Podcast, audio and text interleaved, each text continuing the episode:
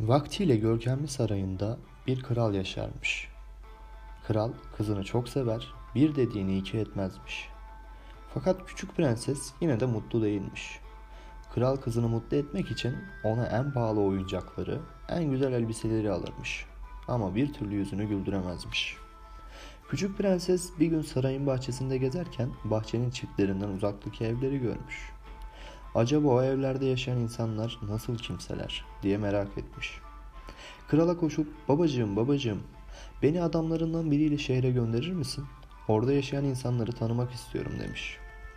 Kral kızının isteğine pek anlam verememiş ama kalbini de kırmamış. Adamlarından biriyle küçük prensesi göndermiş. Küçük kız şehre iner inmez evlerden birinin kapısını çalmış. Kapıyı güler yüzlü bir kadın açmış. Prensese buyur evladım kimi aramıştın diye sormuş. Şey ben mutluluk arıyordum da demiş küçük prenses. Acaba sizde biraz mutluluk var mı? O sırada kadının ardında küçük bir kız çocuğu belirmiş. O da annesi gibi güler yüzlüymüş. Küçük prensesle oynamaya can attığı belliymiş. Kadın küçük prensesi içeri davet etmiş. Küçük kız ve prenses oynamaya başlamışlar. Küçük kızın öyle değerli oyuncakları yokmuş. Birkaç bez bebeği varmış, bir de resimli masal kitapları. Akşama doğru küçük kızın annesi nefis bir çörek pişirmiş. Bu prensesin hayatında yediği en lezzetli yemekmiş. Çörekten doyasıya yemiş.